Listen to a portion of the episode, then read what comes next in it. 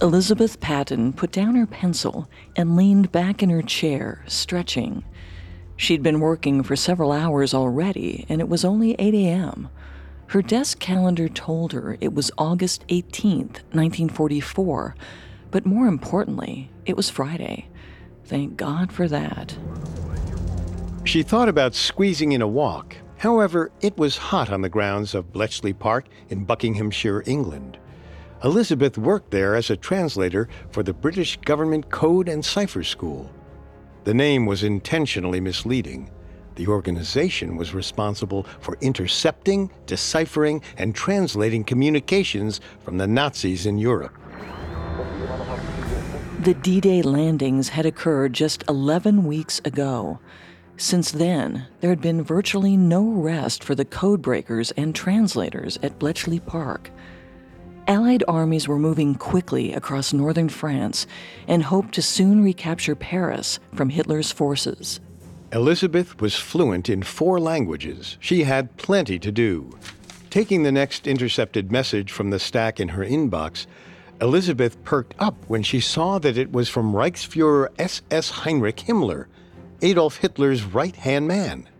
Any message directly from him was surely important and it had been wired to the head of the SS in France, a man named Karl Oberg. The text was a single sentence in standard German, easy enough to translate.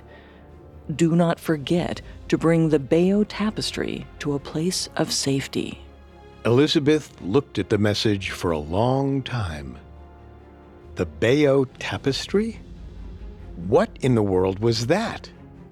And why did the highest ranking Nazis want it?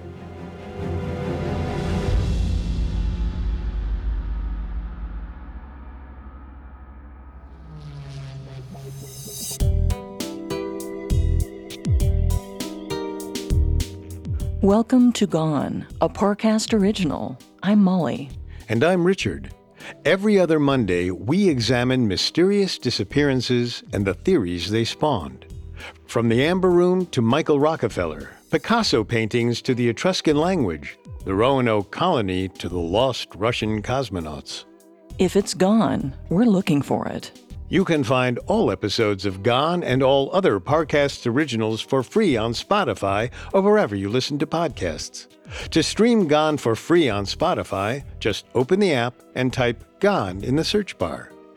At Parcast, we're grateful for you, our listeners.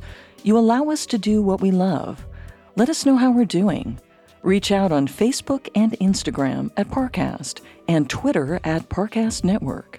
And if you enjoyed today's episode, the best way to help us is to leave a five star review wherever you're listening. It really does help. Today, we're investigating the Bayeux Tapestry, an embroidery that depicts the Norman invasion of England in 1066 CE. An intricate work of medieval craftsmanship, the final section has been missing since at least the 18th century.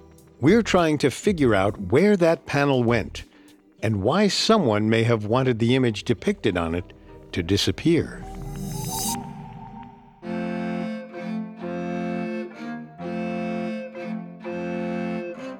The Bayeux Tapestry is one of the most famous works of art from the Middle Ages. Created in the late 11th century, it doubles as both a wall hanging and a historical document. It depicts the rise of William the Conqueror, whose descendants still sit on the British throne today.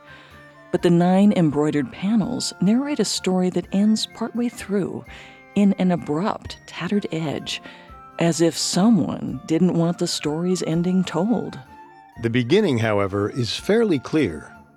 The Bayeux Tapestry's narrative starts with a picture of King Edward the Confessor sending Earl Harold Godwinson to Normandy in the 1060s. In order to fully understand this first image, we have to go back a little further. In the 11th century, England was in perpetual flux. The region had been ruled over by the English House of Wessex, then overtaken by Viking invaders for about 30 years, and was now back in the hands of the House of Wessex. When King Edward the Confessor took the throne in 1042, he realized he had very little support. He spent much of his reign trying to gain the favor of local nobles who had thrived under Viking rule. One tactic to curry favor was his marriage to Edith, the daughter of the most powerful person in the kingdom, a man named Godwin. At the time of Edward's accession, Godwin held the title of Earl, controlling a huge swath of land across southern and central England.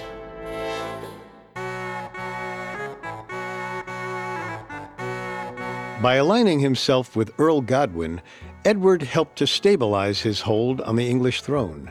But it ultimately came at a cost. Godwin was used to being a power player.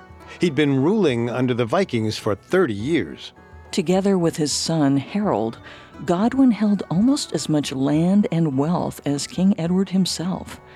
And he had an enormous network of supporters around the kingdom, something Edward lacked, having spent the past few decades in exile in Normandy. Edward the Confessor spent the first several years of his reign trying to keep his ambitious and powerful father in law in line, unsuccessfully. Things came to a head in 1051 when Edward and Godwin disagreed over selecting the next Archbishop of Canterbury. It descended into a full blown confrontation when Edward accused Godwin of conspiring to have him assassinated. It wasn't so hard to believe. During a succession crisis in the 1030s, Godwin had captured and blinded Edward's brother, who was vying for the throne. The man later died from his injuries. The loss of his brother was a thorn that still stuck in Edward's side. At one point during their conflict, Edward sarcastically promised to reconcile if Godwin would restore his dead brother to him, alive and well. Civil war seemed to be on the horizon, and nobles began to take sides, mostly allying with Edward. Standing up to the king was one thing, but few were actually willing to take up arms against him, especially if they didn't think they could win. Many of Godwin's supporters deserted him, and he soon realized he had to make peace with Edward. In the end, Godwin, Harold, and Godwin's other sons agreed to go into exile a common way of resolving disputes in the Middle Ages. In fact, going into exile was exactly what Edward and his family had done about 40 years earlier. When the Vikings attacked, the House of Wessex hid in Normandy in modern day France. In 1051, Godwin took his family to the same place, France. But King Edward's next decision is where the real story begins a decision that irrevocably altered the history of Western Europe. At the time, Edward was still married to Godwin's daughter Edith, but that didn't protect her from his wrath. Instead of sending her off to France with her father and brothers, Edward banished his wife to a nunnery. He would have no children with her, meaning he had to pick a different relative as his heir. During his own decades of exile in Normandy, Edward had gotten to know his distant cousin, the Duke of Normandy, William the Bastard. The name sounds like an insult today, but in the 11th century, it was a simple statement of fact. William's father, the previous duke, had never married. William was born out of wedlock.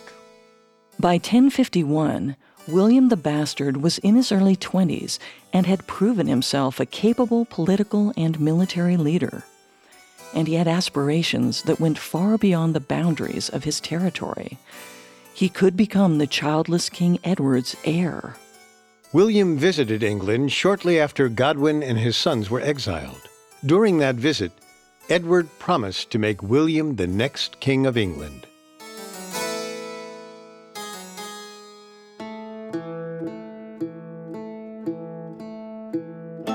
In addition to solving his succession problem, it was an excellent way to make an ally out of one of the most powerful and connected men in France. But things didn't work out that way. In 1052, Earl Godwin and his son Harold managed to settle their differences with Edward the Confessor and returned to England. With her father and brothers back in his good graces, Edward reconciled with Edith too, restoring her as queen. At this point, Edith was still in her 20s, with many childbearing years still ahead of her. She could become pregnant with the next rightful King of England at any time, ousting William the Bastard from his role as royal heir. A succession crisis was brewing. To make matters even more complicated, in 1056, Edward learned he had a nephew who was living in Germany. Despite his promise to William and his marriage to Edith, he saw his nephew as the most obvious heir. He summoned that nephew, who was also named Edward, to England that year, but the long journey from Central Europe wreaked havoc on the young man's health. The younger Edward died shortly after arriving in London. With his death, any hope of a peaceful succession for the House of Wessex was shattered. Edward the Confessor still could have settled things with his nephew's son, Edgar. The six year old was given the title Atheling, or Prince of the Noble Blood, which implied he was in line for the throne. But as he matured into his teens, Edgar wasn't granted any lands or other titles. It seemed the aging King Edward never considered him a viable heir. Edward the Confessor and Queen Edith remained childless, and the king increasingly removed himself from public life.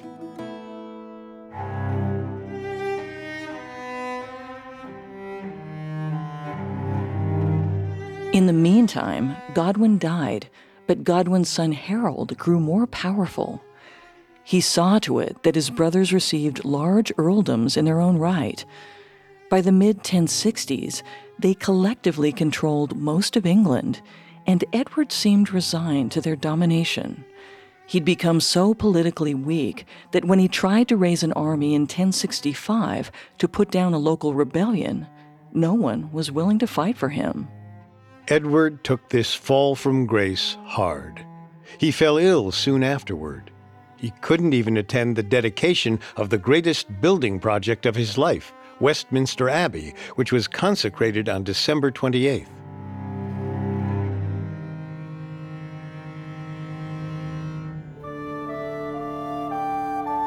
On his deathbed, Edward the Confessor grabbed Harold Godwinson's hand and formally entrusted the kingdom to him, breaking his promise to William the Bastard.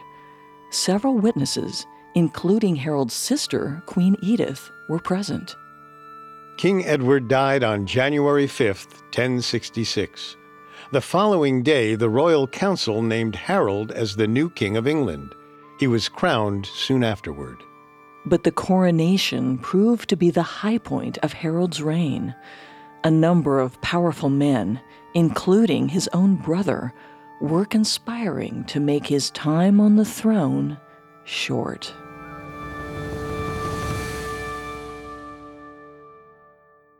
Coming up, Harold's death leads to the creation of the Bayeux Tapestry. Now, back to the story.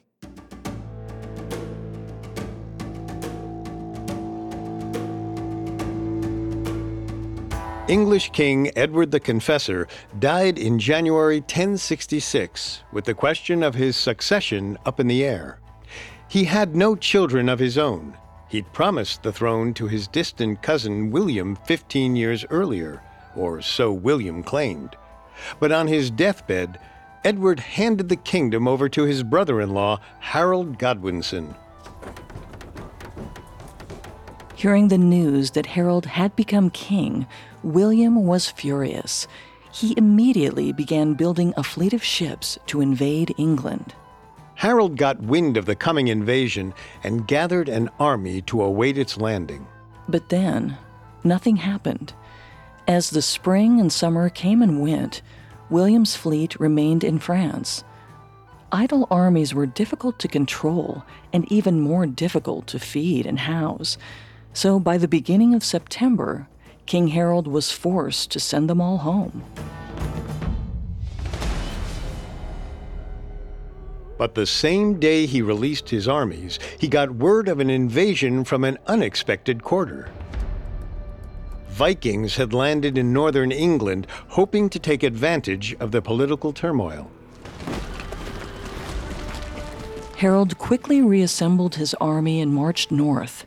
He defeated the Vikings at the Battle of Stamford Bridge. It was a stunning victory, the kind a new king needed to establish his reputation and power. But King Harold and his supporters had no time to celebrate because William the Bastard was finally coming to fight for the throne. He'd cleverly waited to cross the English Channel until the coast was clear of armies. William the Bastard's fleet landed in southern England just three days after King Harold's victory over the Vikings. Harold immediately marched his worn out army back south and set up camp near the town of Hastings. On October 14, 1066, the two armies met in what would become one of the most famous battles in Western history. The English gathered in a strong position at the top of a hill, forcing the Normans to attack from below. But William had the advantage of cavalry, something the English lacked. After nine hours of intense fighting, Harold was finally killed, allegedly taking an arrow through the eye. With their leader dead, the exhausted English broke ranks and fled. William had won a victory for the ages.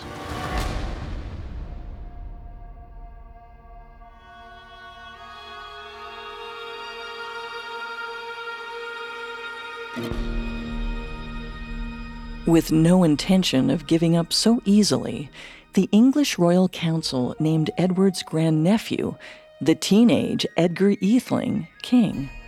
But William was determined to win his crown. He marched on London, burning and pillaging along the way, and forced Edgar to submit without a fight. On December 25, 1066, William was crowned King of England in Westminster Abbey. From that time forward, he would no longer be called William the Bastard. Instead, he became William the Conqueror. Historians believe that it was sometime shortly after William's accession, perhaps as early as 1067, that the Bayeux Tapestry was first commissioned to tell the story of his conquest. Though it's called a tapestry, that's not actually what it is. A tapestry is a woven wall hanging. The Bayeux tapestry, on the other hand, is a long strip of linen with scenes embroidered on it from left to right. And it's enormous. Designed like a sort of medieval comic strip, it's less than two feet high, but stretches a mind boggling 230 feet in length. Hung horizontally in a cathedral or palace, it would have covered multiple walls. Included on the tapestry are 75 intricate scenes depicting the events leading up to William's invasion, as well as the battles of Hastings itself. The upper and lower borders have scenes as well, although it's often more difficult to decipher their specific meaning. Most have short inscriptions or headings written in Latin, which help to explain what's happening. Edward the Confessor, William the Conqueror, and Harold Godwinson all feature prominently in the storyline. However, the story on the tapestry differs significantly from the agreed upon history of Edward the Confessor, Harold Godwinson, and William the Conqueror. Though we don't know who exactly made it, it's clear from the changes that it's meant to put King William in a good light and King Harold in a poor one. The first panel of the tapestry shows King Edward sending Earl Harold to Normandy to meet with Duke William.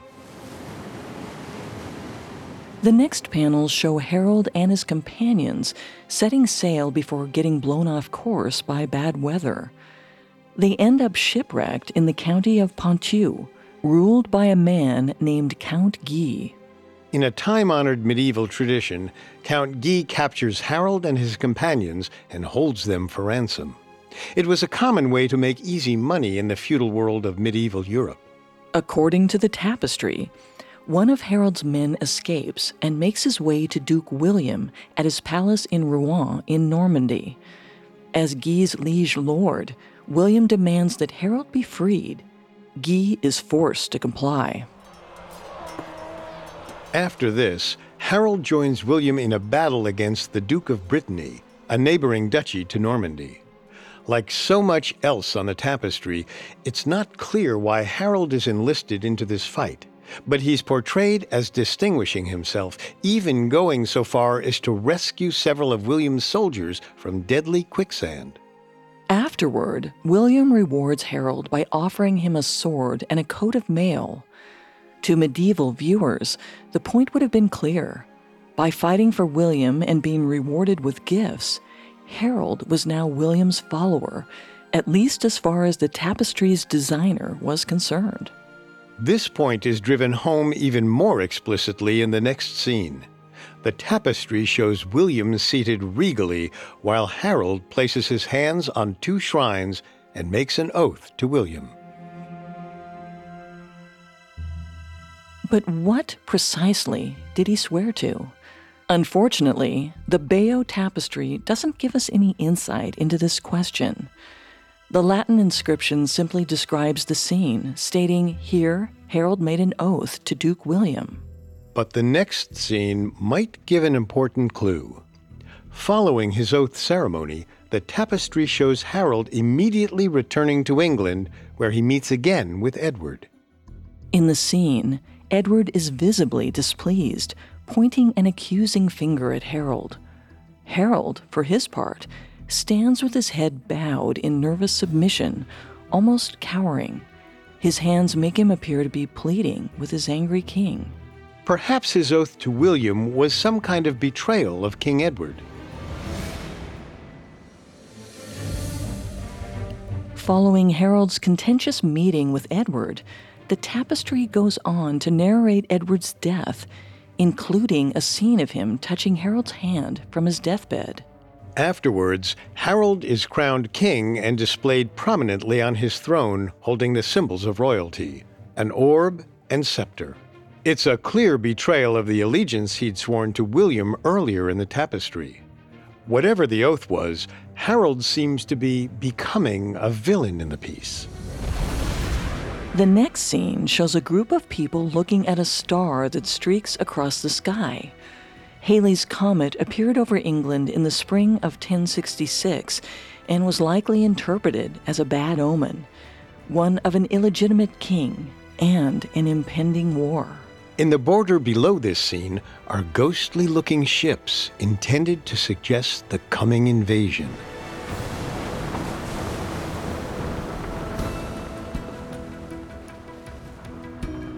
As the story moves forward, William is depicted building his fleet and then crossing the English Channel. The battle that follows takes up the final 75 feet of the remaining tapestry. It includes numerous inscriptions about important moments, including the deaths of two of Harold's brothers. Then comes the final blow when Harold is killed. In its typically terse fashion, the inscription reads, here King Harold was slain. The picture shows Harold in chainmail with an open faced helmet and a long mustache. He's grasping an arrow that is firmly implanted in his eye.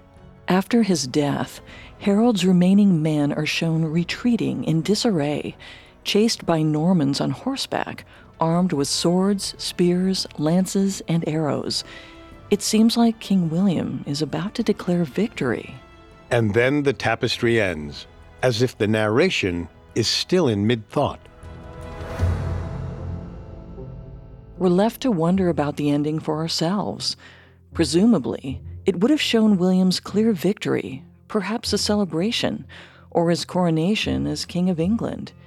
Any of these would have cemented the story and William's rule.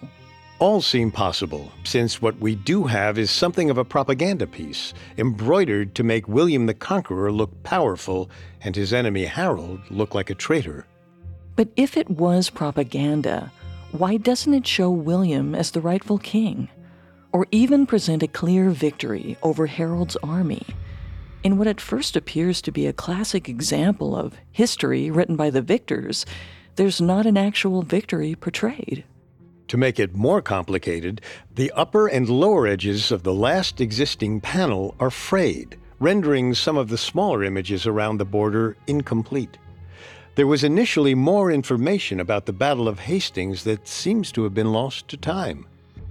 And if the abrupt ending wasn't confusing enough, 19th century restoration efforts only made matters worse. Experts believe much of the final scene has been restitched, possibly over the top of existing holes, which means, again, something present in the original tapestry could have been removed or covered up. The last inscription reading, and the English have turned in flight, is known to have been added in the early 1800s. Was this a hasty addition to give the tapestry some resolution? Could the battle have continued longer, or in a way that puts someone who later came into power in an unflattering light? No one is sure of how many more panels initially existed or what they depicted. Still, historians know that at least some of the tapestry is missing and are still trying to discern what secrets it might have held. But the mystery is particularly difficult to solve because the banner's journey through history is almost as dramatic as the narrative it depicts.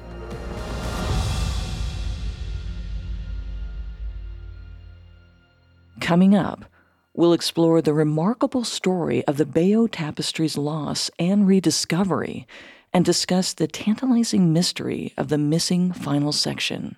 Now, back to the story.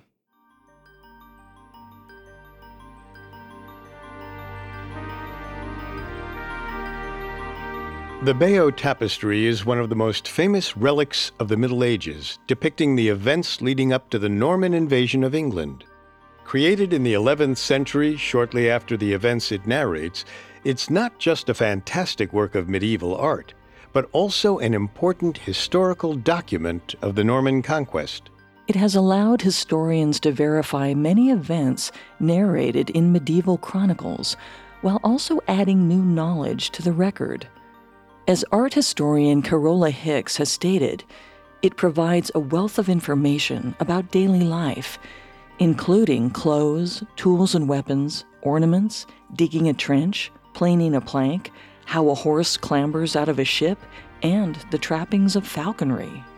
The earliest existing reference to the tapestry comes from a 1476 inventory of items owned by the Cathedral Church of Notre Dame in Bayeux, France. Bayeux is a town in the northwestern part of Normandy. The cathedral there was dedicated in 1077 during William the Conqueror's reign. The 1476 inventory described the tapestry and stated that it was hung in the cathedral's nave every July 1st in honor of the Feast of Relics. It was displayed annually for eight days before being put back into storage. This tradition likely contributed to its survival. The yearly hanging would have aired it out and prevented residual moisture or mildew from damaging it. But this inventory document only confirms the tapestry was in Bayeux by 1476. How it came to be there is one of the questions historians have been trying to answer for the last 300 years. The most widely accepted theory centers on the likely commissioner of the tapestry, William the Conqueror's half brother Odo. At William's direction, Odo became the bishop of Bayeux in 1049 and held the position until his death in 1097. The construction and dedication of Bayeux's cathedral was overseen by Bishop Odo. During this time, Odo could have easily commissioned art commemorating his half brother's victory. Following this thread, the Bayeux Tapestry's first public showing may have been timed to coincide with the dedication of the cathedral in 1077. But that still leaves the question if Odo commissioned it, who stitched hundreds of yards of embroidery? For several centuries, French historians insisted the tapestry was made in France. But closer inspection by modern experts has shown that the tapestry was almost certainly made in England. The primary evidence for this is in the artwork itself. The style and even the type of stitching is more closely associated with British craft.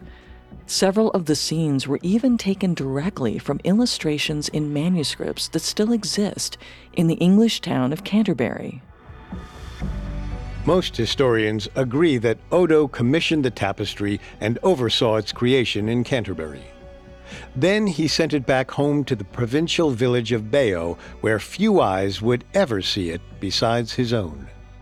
But again, this is just a theory. The tapestry's location during the first few centuries of its existence is a mystery. However, its dimensions seem to match the known layout of Bayeux Cathedral in the 11th century. A careful study shows that its scenes fit perfectly between the pillars and other wall decorations in the nave.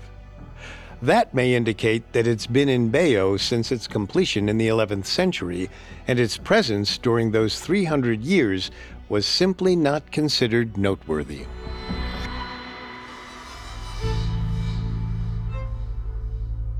But oddly, after the tapestry is mentioned in the 1476 cathedral inventory, it disappears from the historical record again. We can't say how it made it through the Protestant Reformation in 1562, when a mob broke into the Bayeux Cathedral and demolished most of its relics and treasures, including numerous wall hangings. Miraculously, the Bayeux tapestry survived and presumably remained at the cathedral, since that's where it was next seen.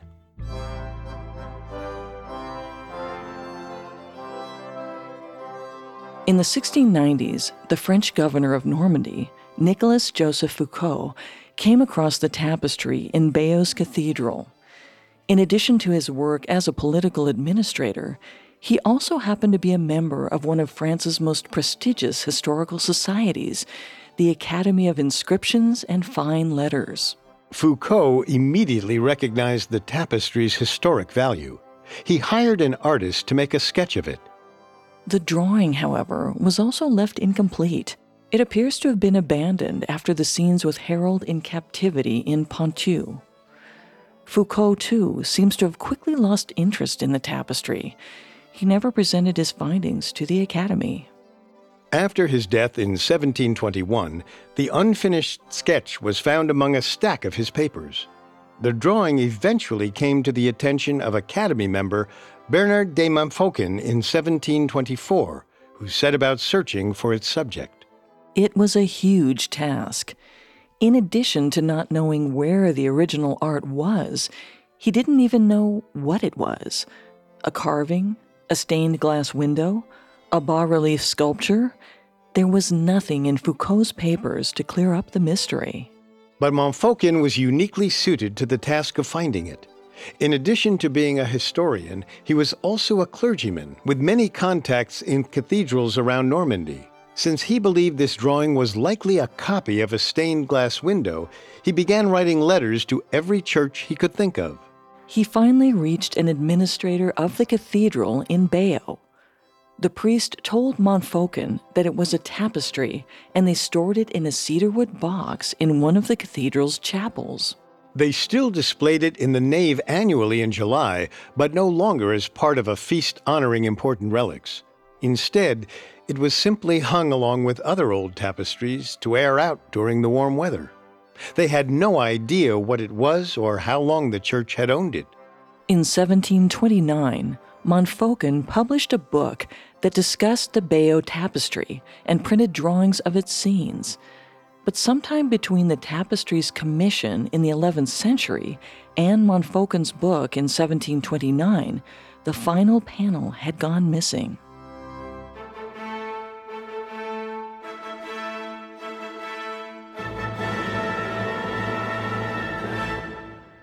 We can't say exactly how or when the panel disappeared, only that we know by then it was gone. Sadly, the tapestry still wasn't safe after Montfaucon's publication. The French Revolution presented a new set of threats. In 1790, the Revolutionary National Assembly nationalized all French churches and seized their property. Cathedrals were looted and many of their treasures destroyed. A number of Bayeux's sacred paintings and statues fell victim to mobs seeking to wipe out the trappings of religion.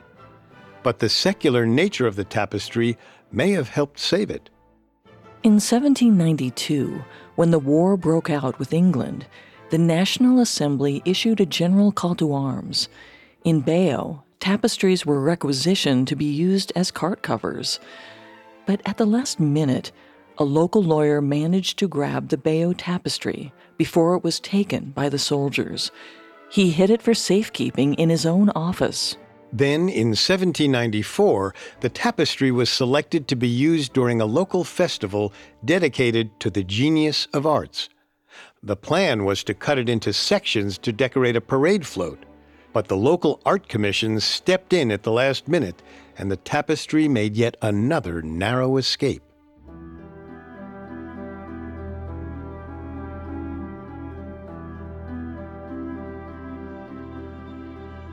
After more than 600 years, it made its way into a museum in Bayeux. In 1842, the tapestry was restored and protected behind glass. But only for a century. During World War II, it faced even more possible damage. The Germans overran France in 1940 and effectively took control of the country. Heinrich Himmler, leader of the Nazi SS, had a personal obsession with antiquities. To that end, he had a castle back in Germany that he was restoring and remodeling with medieval art. He wanted the Bayeux tapestry to decorate his great dining hall. Himmler was content for the time to leave the tapestry in Bayeux, planning to take it when the war was over. But when the Allies landed in France in June of 1944, Himmler began to worry that he might miss out on stealing it. So he arranged for the tapestry to be moved to the Louvre Museum in Paris. It was good timing on his part. Bayeux ended up being one of the first towns the Allies liberated. As the summer of 1944 progressed, the Nazis were forced to retreat farther and farther. When Allied armies neared Paris in late August, Himmler instructed his deputies to retrieve the tapestry and bring it to a safe place, probably Berlin. Four days later, two SS officers arrived at the Louvre to pick up the tapestry. They were met with gunfire. Without their knowledge, British codebreakers had intercepted Himmler's message. They'd notified the French resistance, which was able to secure the Louvre before the Nazis could get there. Had Himmler spirited the tapestry back to Germany, it likely wouldn't have survived the destructive final weeks and months of World War II when Berlin was reduced to rubble. With all these narrow escapes, it's little wonder that part of the tapestry is missing. In fact, it's amazing so much of it still exists. Luckily, we can use these pieces to deduce what's missing and what may have happened to it. The tapestry is made of nine separate panels of linen cloth which were sewn together after each section was already embroidered. The two longest segments are each 45 feet long. Apparently, that was too difficult to work with, as the remaining sections were shorter, averaging about 23 feet long. The final two sections are less than 10 feet apiece. A careful study of the stitching and damage shows that most of the ninth panel is likely gone. Based on the lengths of the other panels, experts estimate anywhere from three to seven feet are missing. But a 2019 article in the Journal of the British Archaeological Association has challenged this theory. In a new study, art historian Christopher Norton suggested an entire 10th panel is missing. Norton asserts this panel would have been almost 10 feet in length. That's up to 17 feet of potential missing tapestry. So, what did that missing segment actually depict? It may have featured the burial of Harold in an unconsecrated ground rather than a church or abbey. Such an ignominious funeral would imply that Harold's kingship was invalid before God, reinforcing William's claim. If this is the case, it might have been destroyed decades later by William the Conqueror's embarrassed descendants. They likely didn't want to keep around any evidence that their legendary forefather treated his enemies without dignity. Conversely, it may have shown Harold's burial at Waltham Abbey, where he was given the last rites appropriate for a king. Any sign of Harold being revered as a king contradicted King William the Conqueror's narrative of Harold as a usurper. So, upon seeing the embroidered scene, the tapestry's creator, Odo, might have immediately ordered it to be removed. However, in a much less salacious theory, British archaeologist Trevor Raleigh proposes the tapestry's final panel was exactly what historians would expect William the Conqueror's coronation. And as to who destroyed it? H2O. Raleigh proposed the final panel was lost to moisture damage. Raleigh pointed out that the tapestry was kept folded in a cedarwood box, which helped prevent damage by moths. But it would have been folded with the final portion of the tapestry at the top.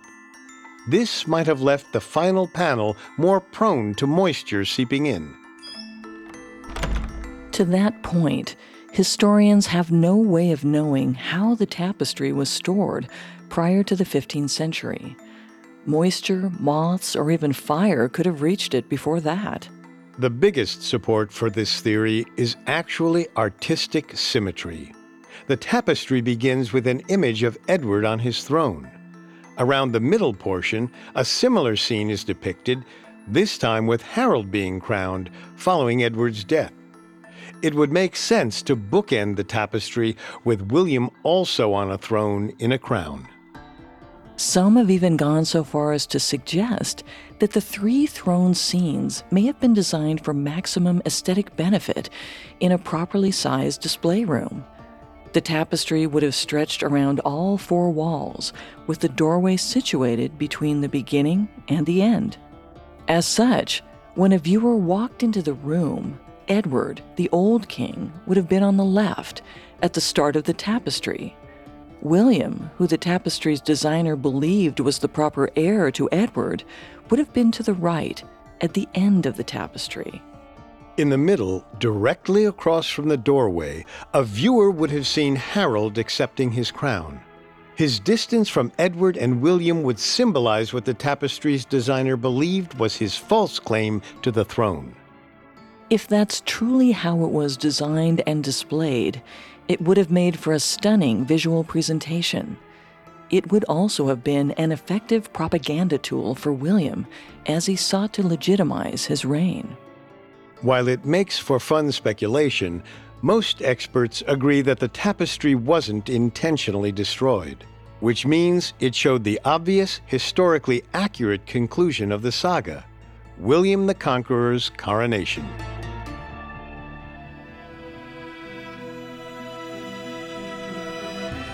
Of course, we can only speculate on how the Bayeux Tapestry may once have looked. It's currently housed in its own dedicated museum in Bayeux, attracting hundreds of thousands of visitors each year. It's a meaningful relic for the French and English alike. The UK requested the tapestry in 1953 for Queen Elizabeth's coronation, but France refused the British again asked for it in 1966 for the 900th anniversary of the conquest. But again, France said no. However, in 2018, authorities announced that a memorandum of understanding between the two countries had been signed. In 2022, while the museum in Bayeux undergoes extensive remodeling and rebuilding, the tapestry will finally be loaned to the British.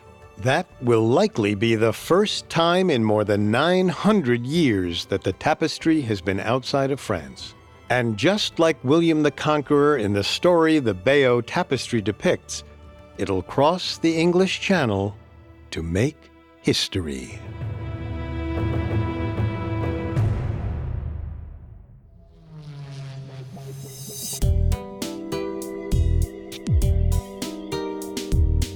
Thanks again for tuning in to Gone.